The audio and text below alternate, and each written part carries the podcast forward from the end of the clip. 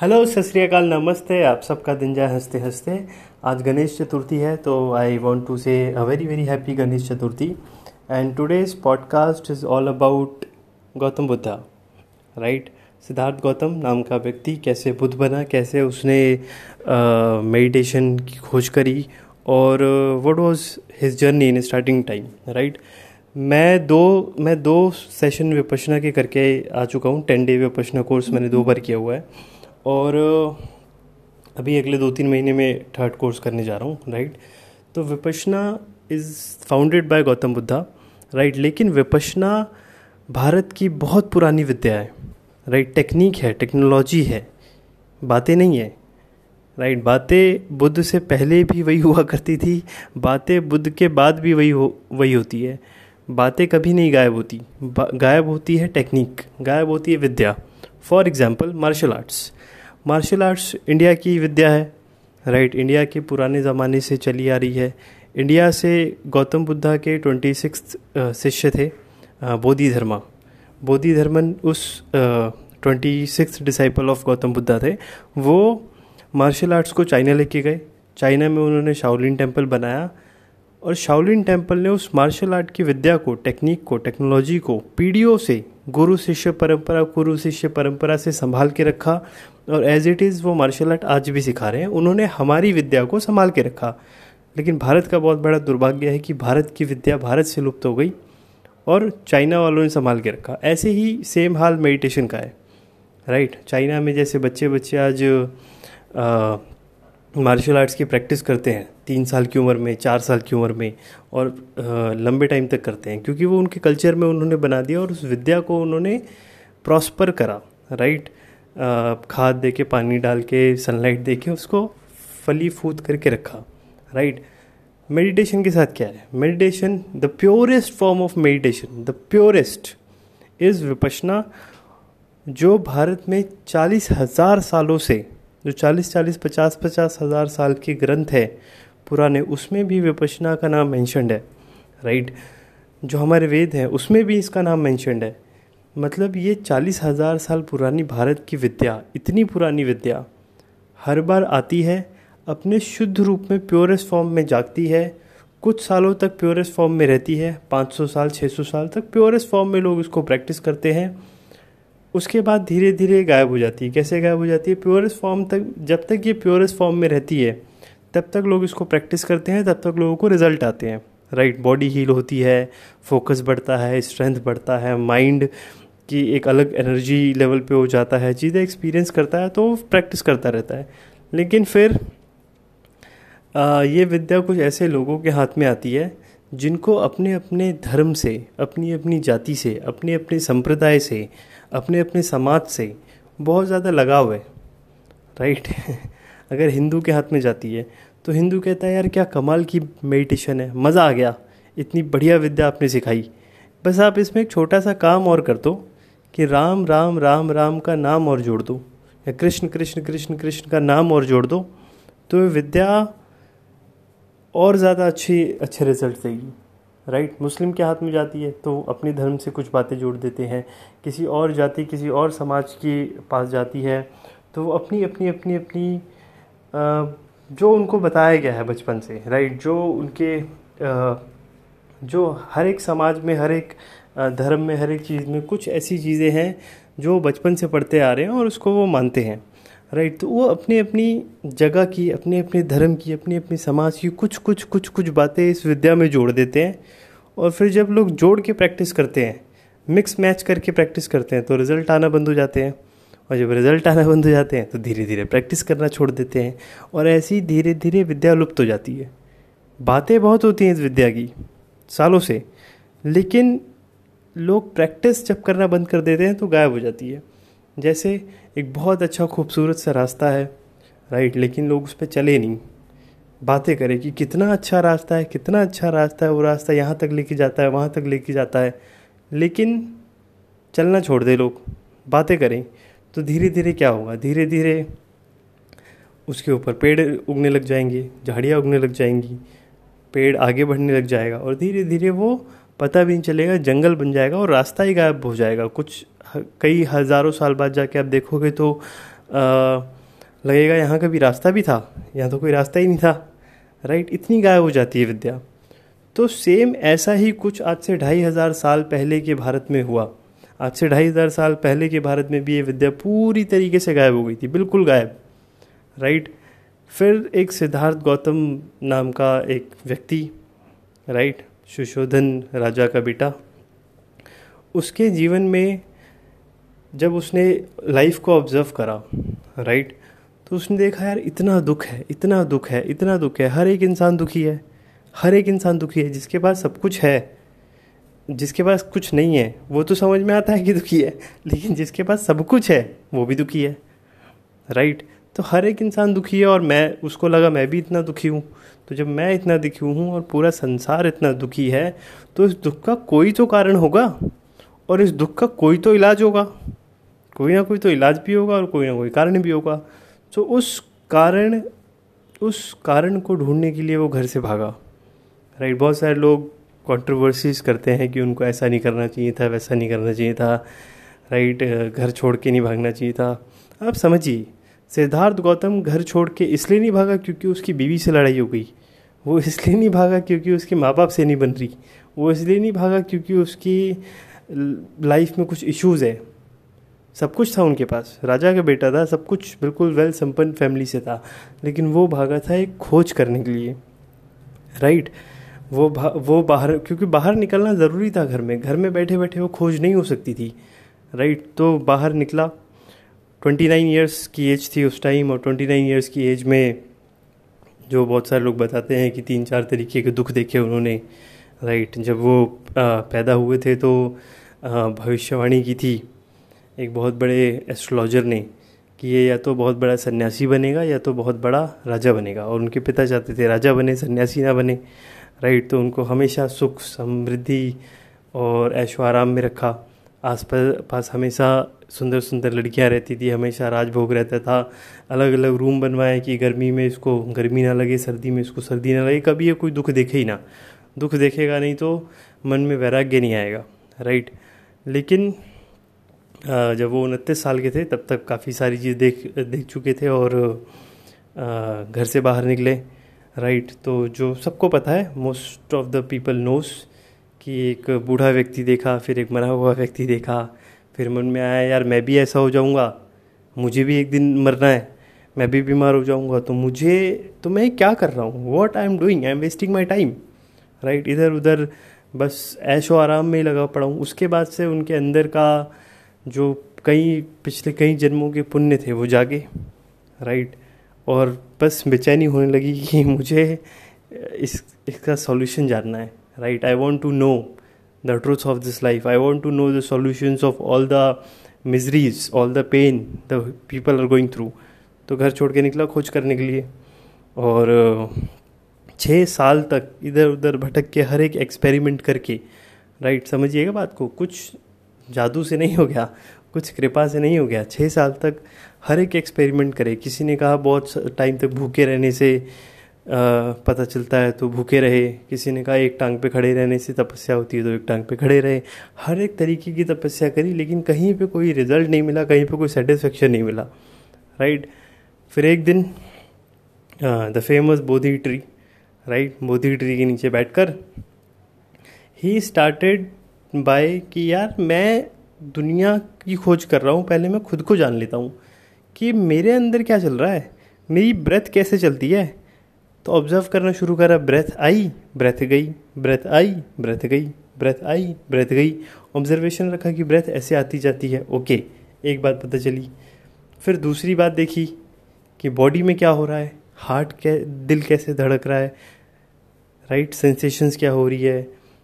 और ऐसे करते करते ट्रुथ को एज इट इज़ देखा राइट और ऐसे ही करते करते करते करते इस पूरी विद्या की खोज करी। मेडिटेशन की विपशना मेडिटेशन की। राइट और ट्वेंटी नाइन की एज में घर छोड़ के भागे थे। थर्टी सिक्स की एज में ही got enlightenment right at the age of thirty six he got enlightenment और उसके बाद कहा जाता है कि फोर्टी वन डेज़ तक लगातार बोधि ट्री के नीचे बैठ के वो मेडिटेशन कर रहे थे। फॉर फोर्टी वन डेज़ बिना खाए, पिए, बिना उठे, बिना किसी चीज़ को करे, एक ही जगह पे फोर्टी वन डेज़ तक बैठे रहे और तब उनको एनलाइटमेंट मिला। और इस इस दृढ़ निश्चय के साथ बैठे थे। हाथ बंद करके जब बैठे थे तो इस निश्चय के साथ बैठे थे कि या तो मैं यहाँ पे बैठे बैठे जान दे दूँगा, या तो आज मेरे को एनलाइटमेंट मिल जाएगा। राइट दोनों में से एक ही बात होगी। आर्या पार तो इतना ज़्यादा दृढ़ निश्चय वाला व्यक्ति, इतना ज़्यादा कमिटेड वाला व्यक्ति, और लोग बोलते हैं, आलसी है। लोग बोलते हैं, आलसी था तो घर छोड़ के भाग गया। इतना कमिटेड व्यक्ति, आलसी हो सकता है क्या? राइट तो बैठा और फोर्टी वन डेज़ तक नहीं उठा। फोर्टी वन डेज़ के बाद एनलाइटमेंट होने के बाद आँख खोली। राइट और उसके एनलाइटमेंट मिलने के बाद, देखो, एक इंसान होता है यार एनलाइटमेंट मिल गया। ठीक है? अब मेरा तो दोबारा जन्म होगा नहीं। मैं जन्म और मृत्यु, जन्म और मृत्यु की साइकिल से बाहर निकल गया। राइट तो अब मुझे क्या टेंशन है? मेरा आखिरी जन्म है, मेरे को एनलाइटमेंट मिल गया आई एम फ्री ये होना चाहिए कि आराम से अब हिमालय पे बैठे, अपनी तपस्या करे और अपना टाइम निकाले बुढ़ापे तक। आलसी आदमी तो यही होना चाहिए राइट कि भैया, अब हमको एनलाइटमेंट मिल गया, अब हमें क्या है दुनिया से? अब हम अपना पहाड़ों पे जाएँगे, बैठेंगे और आगे की तपस्या करेंगे और अपनी ज़िंदगी निकालेंगे। लेकिन नहीं। लेकिन नहीं। थर्टी सिक्स एज के बाद अस्सी साल तक वो इंसान जिया और अगले forty four, forty five years तक सिर्फ़ रात को दो तीन घंटे सोने के सिवा दिन रात रात दिन दिन रात रात दिन सिर्फ़ लोगों की सेवा करी। सिर्फ़ लोगों की सेवा करी। दूर दूर दूर दूर जाकर ये विद्या सिखाई ये जो खोई हुई विद्या भारत से मुझे मिली है ये दिल खोल के बाटी। बिल्कुल करुणा के साथ, बिल्कुल प्यार के साथ हर एक लोगों के दुख दूर करे। हर एक इंसान को, कोई अमीर हो, कोई गरीब हो, कोई किसी जाति का हो, कोई राजा हो रंग हो सबको ये विद्या बांटी। और पूरे करुण चित्त के साथ, पूरे दिल खोल के हर जगह जाके बाटी। सबको सिखाया और पूरी ज़िंदगी ये विद्या सिखाई, राइट? और अगर कोई आलसी इंसान होता तो इतनी मेहनत नहीं करता दूसरों को सिखाने के लिए, इतनी अपनी लाइफ को कमिट नहीं करता इतने सारे लोगों का भला करने के लिए। लेकिन इस इंसान ने पूरी ज़िंदगी लगाई सिर्फ़ और सिर्फ़ इस विद्या को अपने प्योरेस्ट फॉर्म में सिखाने के लिए। और गौतम बुद्धा के जाने के 500 ईयर्स तक, उसके बाद 500 साल तक 600 साल तक ये विद्या बहुत ही ज़्यादा अच्छे प्योरेस्ट फॉर्म में इंडिया में चली। पूरे भारत में लोगों ने इसको सीखा। राइट? और बहुत फ़ायदा उठाया, बहुत फ़ायदा उठाया। सब, सबको फ़ायदा हुआ इस विद्या से। उसके बाद ये विद्या बाहर गई, भारत से।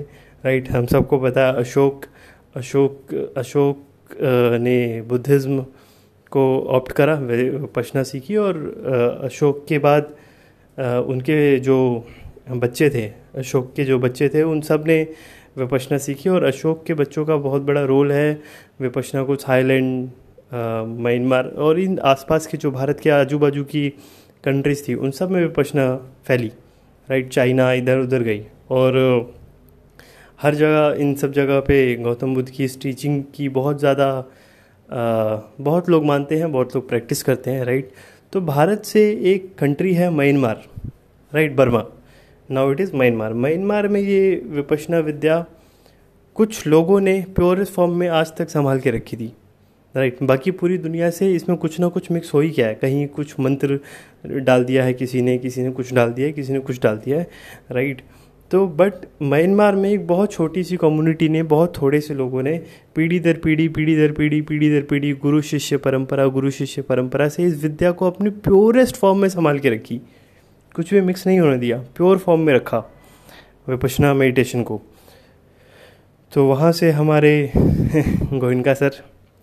हाँ Goenka sir was Indian Indian थे, लेकिन चार पाँच पीढ़ी पहले वहाँ पे बर्मा में जाके बस गए थे।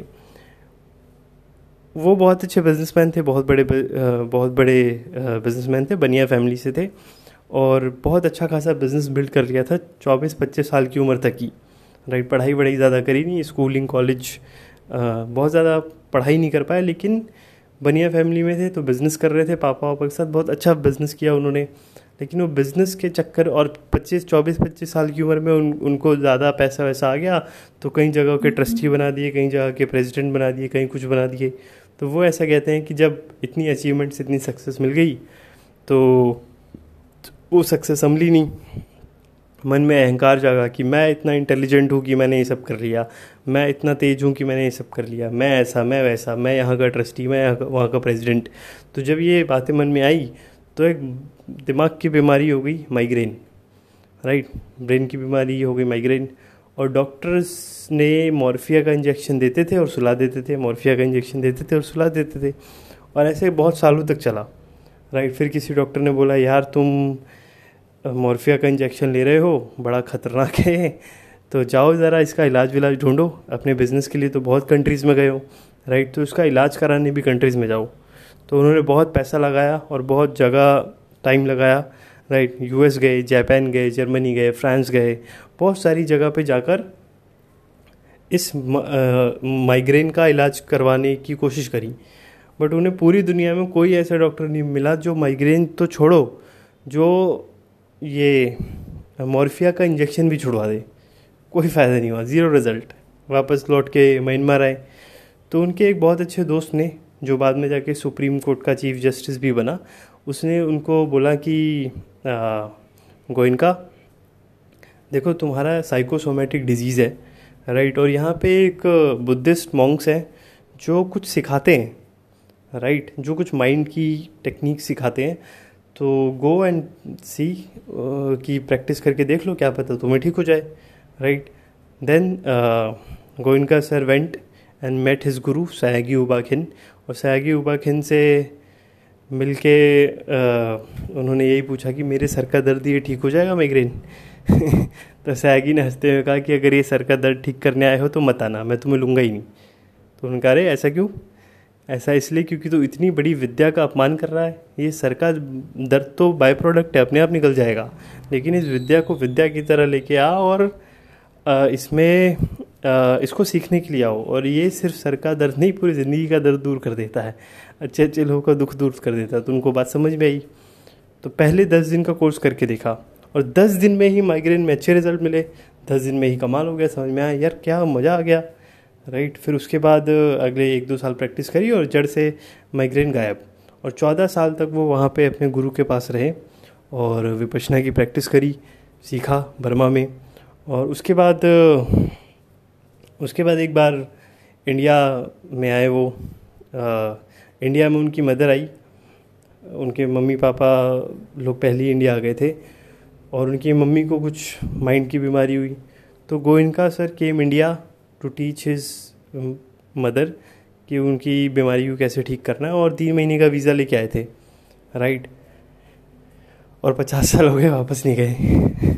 राइट विपशना को पचास साल हो गए। तीन महीने का वीज़ा लेके आए थे अपनी मदर को सिखाने और पहले शिविर में कुछ लोग बैठे थे, उनकी फैमिली के लोग और उनकी मम्मी पापा, ये सारे लोग। फिर उसके बाद उन लोगों ने और लोगों को बताया कि अरे, ये तो कमाल की विद्या है, और लोगों को भी बुलाओ। फिर उन लोगों ने और लोगों को बताया, फिर और लोग आए, फिर और लोग आए। आज विपशना को पचास साल हो गए इंडिया में और बहुत सारे सेंटर्स हैं।